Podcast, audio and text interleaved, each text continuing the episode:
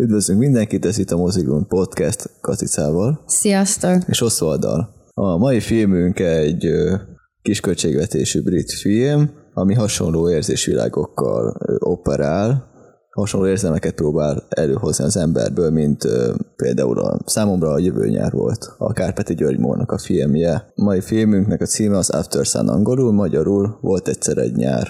Még igen, így még a címében is kicsit hasonló. Igen.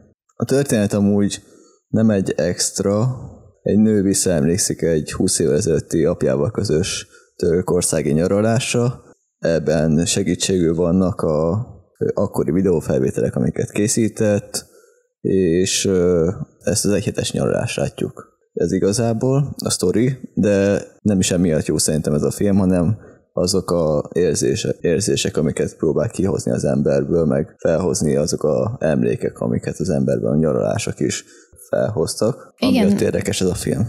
Alapból ez szerintem ilyen ha már kategóriákat mondunk, mondjuk, ez szerintem abszolút egy ilyen indie filmnek mondható, Teljesen. vagy egy ilyen minimál filmnek, amiben ugye nem a tehát nem a cselekmény az, ami, ami meghatározó, hanem ahogyan meg van mutatva egy apró történés. És valójában azért fantasztikus számomra legalábbis ez a film, mert hogy tényleg azzal a koncepció, vagy prekoncepcióval játszik szerintem, hogy két ember, aki amúgy szereti egymást, egy apa és a lánya elmennek egy közös nyaralásra Törökországba. Tehát alapból ez egy olyan, olyan szituáció, ami, ami tök szuper, vagy hogy így elmennek, pihennek, nyár van, nyaralnak, együtt töltenek időt, szóval ezek mind pozitív, pozitív dolgok. Hogy először belegondolunk, hogy valaki elmegy az apukájával nyaralni, az, az jó. Na, mindenkivel megtörtént már. Szerintem. Hát igen, és hogy ebben az amúgy alapból jó szituációban mutat meg nagyon érzékenyen elcsúszásokat, amitől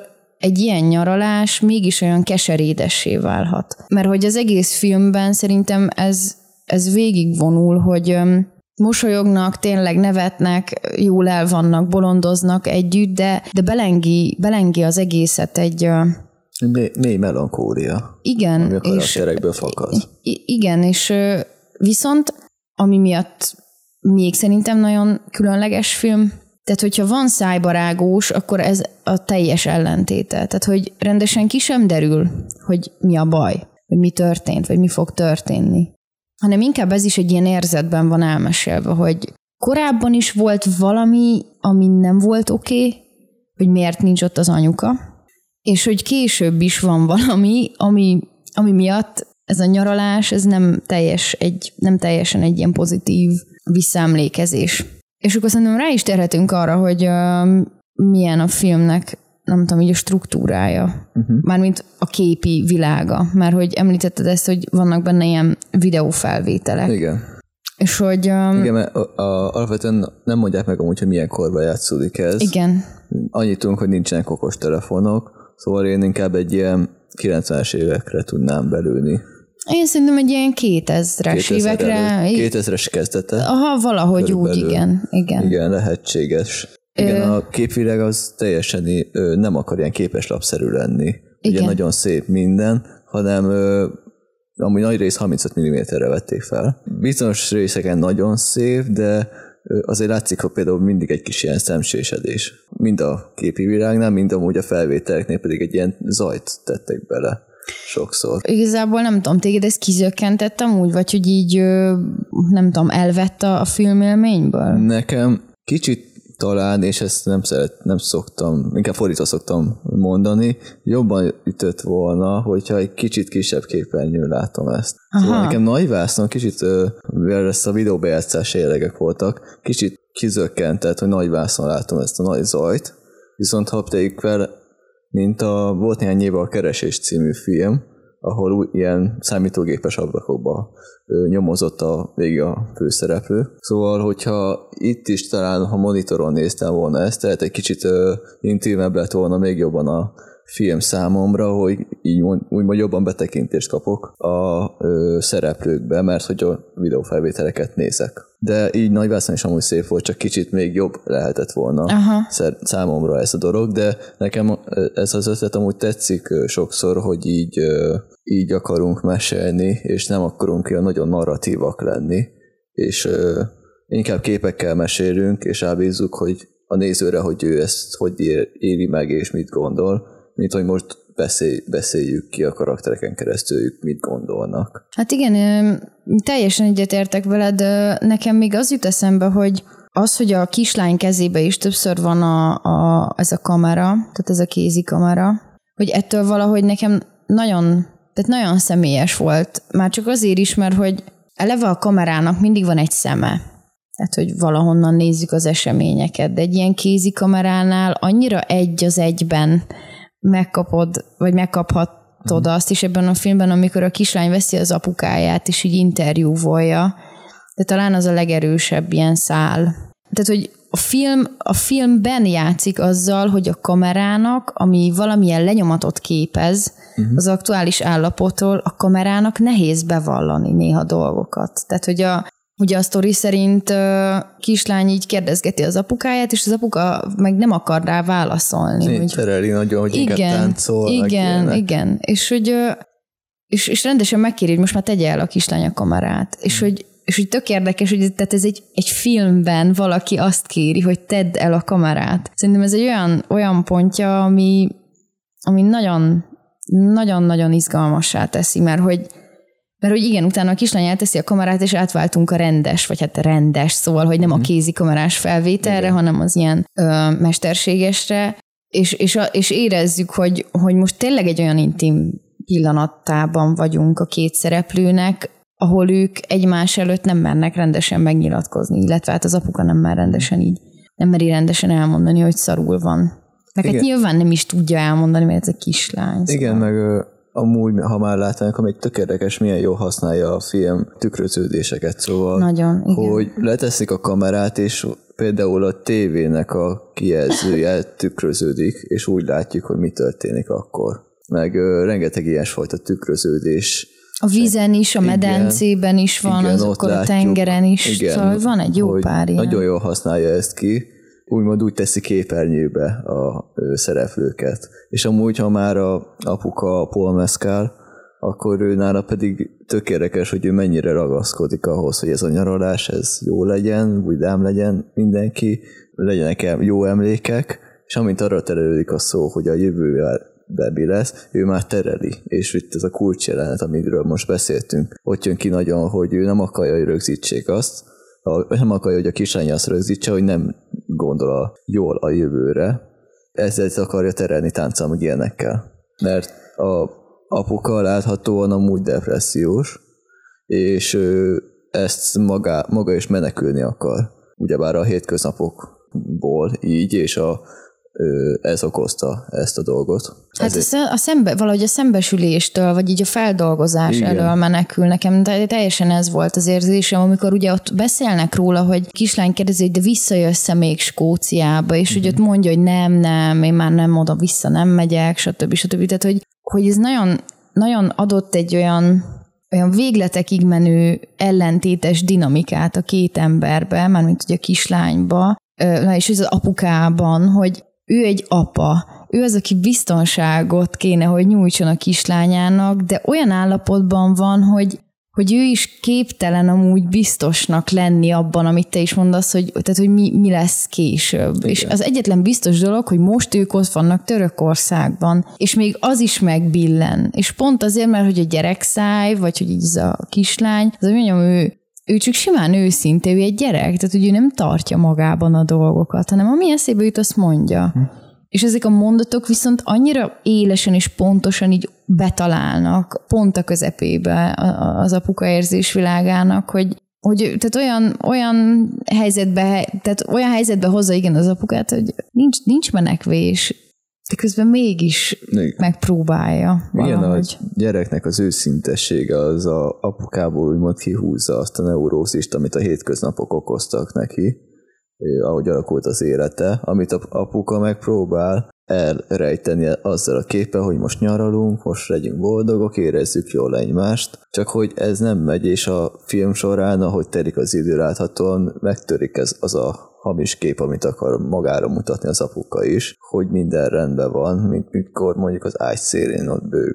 Igen, bár az pont egy olyan jelenet, ahol a lány nincs ott. Tehát, hogy... Igen, azt nem meri, nem meri mutatni, de attól még az a kép az töredezik, amit ő kifele mutat, mikor a lányával van. Igen, hát így... Igen. Mikor egyedül van, akkor nem, Na igen, amikor egyedül marad, tartani. igen, akkor, akkor ott jön a, jön a tájcsi, amit ott nyom, hmm. meg minden, tehát hogy, meg, hogy így magát lenyugtassa, és ezek a, ezek a dolgok. És én még amúgy azt szerettem nagyon ebben a filmben, hogy, hogy egyébként, tehát ezeket a összetöréseket, vagy ilyen nagyon mély érzelmi állapotokat, ezeket nem, nem, a, nem az ilyen tipikus módon mutatja meg, hanem tud valahogy olyan szemszöget találni a film és a kamera, hogy nagyon különleges, különleges érzetet kell. Tehát például arra gondolok, hogy amikor van az a rész, hogy a fogatmós uh-huh.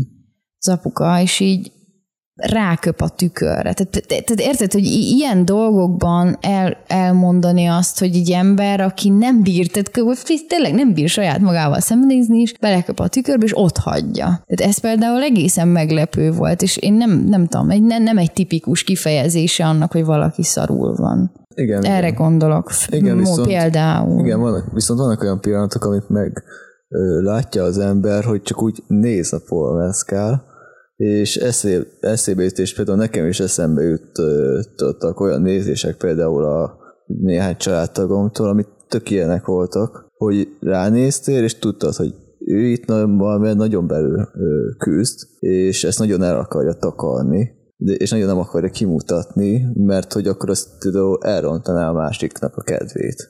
Kicsi apró arcrendülések vannak a filmben így, és ezek így mindenképpen benne vannak és mindenki tapasztalta már szerintem bár valamelyik családtagjánál is ezt a nyaraláskor is, hogy tudja, hogy egyszerűen van valami, amit nem akar megmutatni. Hát igen, és ilyen erősnek és jókedvinek látszani, uh-huh. de közben olyan tekintettel, ami meg nagyon árulkodó, vagy olyan, olyan félmosolyokkal, ahogy mondod, tehát olyan elhallgatásokkal, vagy ilyen dolgokkal, amik, problémákkal, vagy ilyen beszélgetésekkel, például ott, amikor a búvár sráccal beszélget a hajón. Na nekem az pont egy olyan dolog volt, hogy, hogy ő is egy ilyen jókedélyű valakinek akar tűnni, nem az apuka, mm. és egyszerűen is süt róla, hogy nem, tehát ez, ez nem Igen. ő, és kész. És, és itt nem tudom, én így rátérnék arra, hogy amúgy Paul Mescal, Oscar díj, de tényleg, szóval, hogy így az a srác, az elképesztő szerintem, hogy mm. hogyan játszik. És uh, szerintem ő amúgy abszolút egy olyan színész, aki kicsit, mint a Joaquin Phoenix. Aha, igen. Hogy gyakorlatilag amúgy nem kéne, nem kell nagyon sok mindent csinálni, ott be, besétál a kamera elé, és annyira természetesen, annyira magától értetődően árad belőle a jelenlét, hogy nincs, biztos rengeteg munkára van szüksége, és biztos, hogy, hogy rengeteg uh, tudás van a mögött, ahogyan csinálja, de ezt olyan természetességgel tudja megtenni, hogy nem érettetten, hogy most ő uh-huh. így csinál, és így szerintem ez fantasztikus. És, uh, ne, nekem még amúgy a Heath Ledger jutott eszembe kicsit. Igen, mondjuk igen, ő ilyen method acting szóval, hogy uh-huh kicsit már, de, de amúgy, amúgy ja, hasonló módon. Mm, és, és hogy a, ami nekem nagyon meggyőző volt valójában Paul Mescal-nak a jelenlétét. Még így két vonallal alá satírozta, hogy ez egy nagyon-nagyon jó színész, az, amikor ülnek a tengerparton. A kislány meg az apuka, ez már a film második felébe, vagy a végi fele van, és Paul Mescal-nak csak a háta és a tarkója látszik. És abból, ahogyan ott ül, érted, egy mm. hátat és egy tarkót, meg tehát így látod hátulról a sziluett, vagy tehát az egész ember, hogy süt a nap, és ebből az ülésből, ebből átjön. És persze ez a film felépítésének, fényképezésének és minden egyéb részének is a hozadéka, hogy egy azon a ponton, hogy ő ott ül, az száz milliószor többet jelent, mint hogy ül valaki a tengerparton. De hogy szerintem ehhez az ő színészi játéka is hozzátesz, és, és engem például nagyon inspirál, hogy, hogy vannak olyan színészek, akik tudnak a tarkójukkal, vagy így a apró fejmozdulataikkal is úgy játszani, hogy elhiszed, és pontos, és, és tökéletesen ott van, amit, amit szeretnének kihozni. Az igen, amúgy a napozásnak itt a filmben egészen más jelentése van a velük kapcsolatban.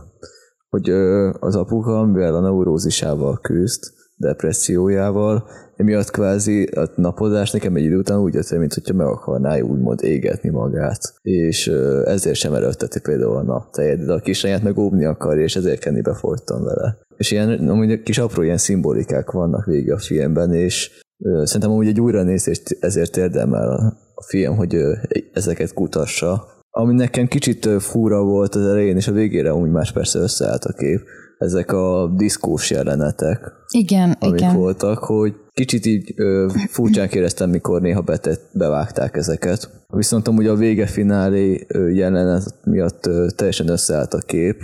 Most nem teljesen, mert ott ö, végül is a kisánynak a jelenlékori szárának a prezentálása az kicsit nekem hibás volt, de apuka szempontjából viszont teljesen ö, kerekítette. Amit el akart mesélni a rendező, aki amúgy saját tapasztalatokból építette fel ezt a filmet, szóval a apukája hasonlókat ért meg, mint amit a Paul Mescal karaktere. Hát és terjedt is az interneten, én láttam ilyen fényképet, hogy a rendező fiatal korában az mhm. apukájával, ki tudja, hogy ez most mennyire valós ez a kép, vagy hogy ez tényleg a rendező az apukájával, de hogy tehát azért eléggé igen, ilyen hasonló, hasonló dolgok. Szóval nagyon érződik, hogy ezek ezek nagyon személyes vallomás. Tehát ez az egész film egy borzasztóan személyes vallomás, és nagyon különleges, hogy, hogy az apuka szemszöge mennyire nagy átérzéssel van bemutatva. Tehát, hogy Hát meg, hogy ő, őszinte a film, szóval nem könt igen, az igen. a csárot vesz egyáltalán, hogy amúgy ő ezt hogy élte meg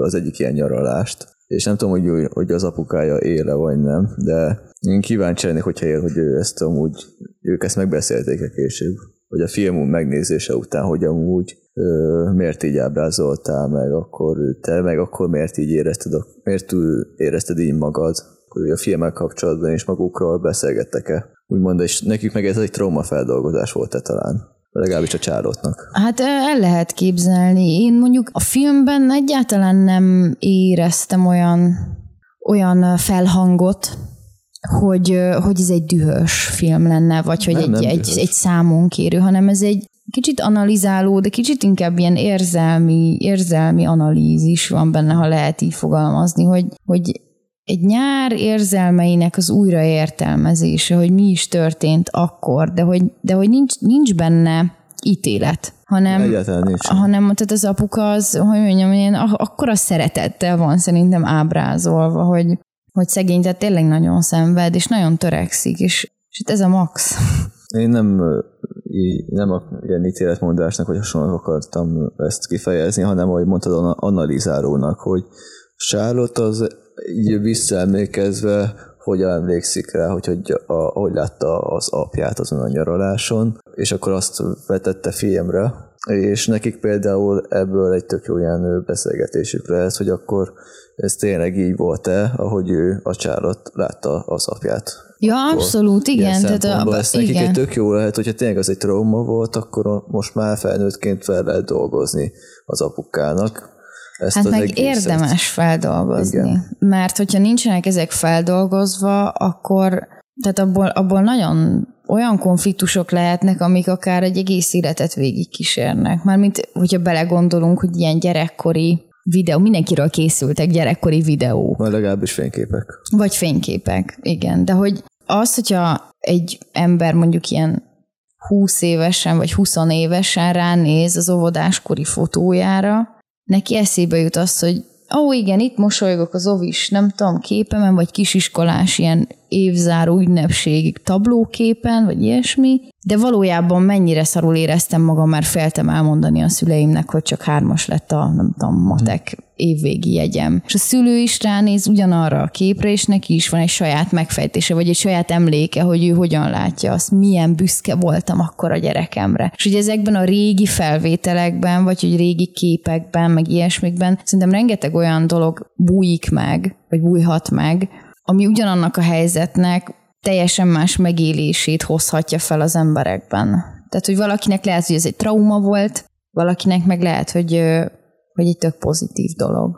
Igen, meg például szülői oldalról én mindig is éreztem gyerekként, hogy fotókészítése, meg videófelvételek készítése egy ilyen nagyon vész viselkedés, hogy hogy szokták ezt mondani, hogy örökítsünk meg minden pillanatot, mert mi lehet az utolsó, meg mi lesz, hogyha én például, nem tudom, rossz lesz a memóriám, és elfelejtem, de lesz akkor legalább egy fénykép róla, és akkor visszatok rá talán emlékezni rá. Mindig van egy olyan érzésem, mikor nagyon le akar valamelyik családtag fotózni, hogy ezt nagyon le akarják, meg akarják örökíteni, és néha viszont ennek a hátránya, hogy meg, akkor meg úgy érzem, hogy ahelyett, hogy leörökítenéd, miért nem éred meg azt a pillanatot, és rögzül jobban az agyadba. Abszolút, és ugye magának a kamera, tehát amikor valaki egy eseményen, vagy egy ilyen összejövetelen, vagy bármilyen alkalmon előveszi a fényképezőgépet, abban szerintem nagyon benne van az a eltávolító gesztus, mm-hmm. amit te is mondasz, hogy végül is egy lencsét rak a valóság és saját maga közé. Szóval én is láttam már ilyen, mint egy ilyen elhárító mechanizmus igazából, hogy valamiért, valamiért képtelen ő személyesen benne lenni, ahogy mondod az eseményekbe, vagy a kapcsolódásokba, valami bántja, mit tudom én, valami bármi baja van, és ezért inkább egy ilyen falként odarakja ezt a fényképezőgépet vagy kamerát, és ez szerintem nagyon sokszor van. A másik, ami nekem amúgy még eszembe jut, hogy hogy érdekes módon ugye csak a szép pillanatokat akarjuk megörökíteni. Tehát, hogy nyilván nem fogod lefényképezni, vagy levid, elővenni a telefonodat, amikor valaki sír, lefotózlak, mert most ja. milyen szarul vagy. Tehát, hogy kicsit ez is benne van, hogy a valóság hogy a régebbi valóságokból, vagy a múltból, hogy mondjam inkább pontosabban, tehát hogy a múltból ez az egész megörökítés dolog is olyan, hogy csak a jóra emlékezzünk, vagy érted? Értem, hogy... mire gondolsz, hogy az ember rossz kedvű, de például ott van egy farsangon, tegyük fel, és be van a gyereke öltözve, valami nyomasztja, de látja, hogy a gyereke az kezdi ezt észrevenni, és akkor felemeli a kamerát, és akkor mondja a gyereknek, hogy jó, akkor mosolyog, meg minden, és akkor egy ilyen hamis szituációba kerülnek, de csak azért kerülnek abba, mert szeretné, hogyha pozitívként rögzülne az az emlék a fizikai eszközre, és akkor talán elfelejtődik az az érzés, ami meg az előtt van, miért meg a kamera felemelődik, a szülőben például.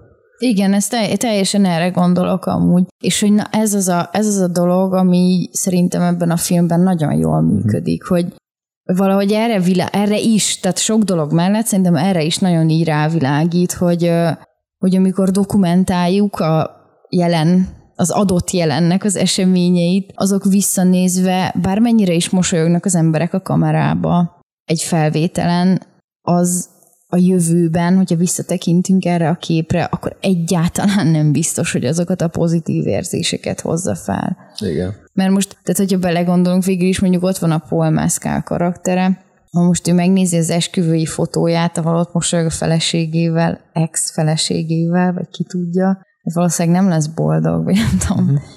Vagy hogy a kételyek, tehát hogy ezek mind, mind, mind nyomot hagynak, vagy így nem tudom. De, De hogy ez egy érdekes dolog amúgy uh-huh. tényleg ez a fényképezés, hogy, hogy mennyire, mennyire lehet a valóságot elkapni.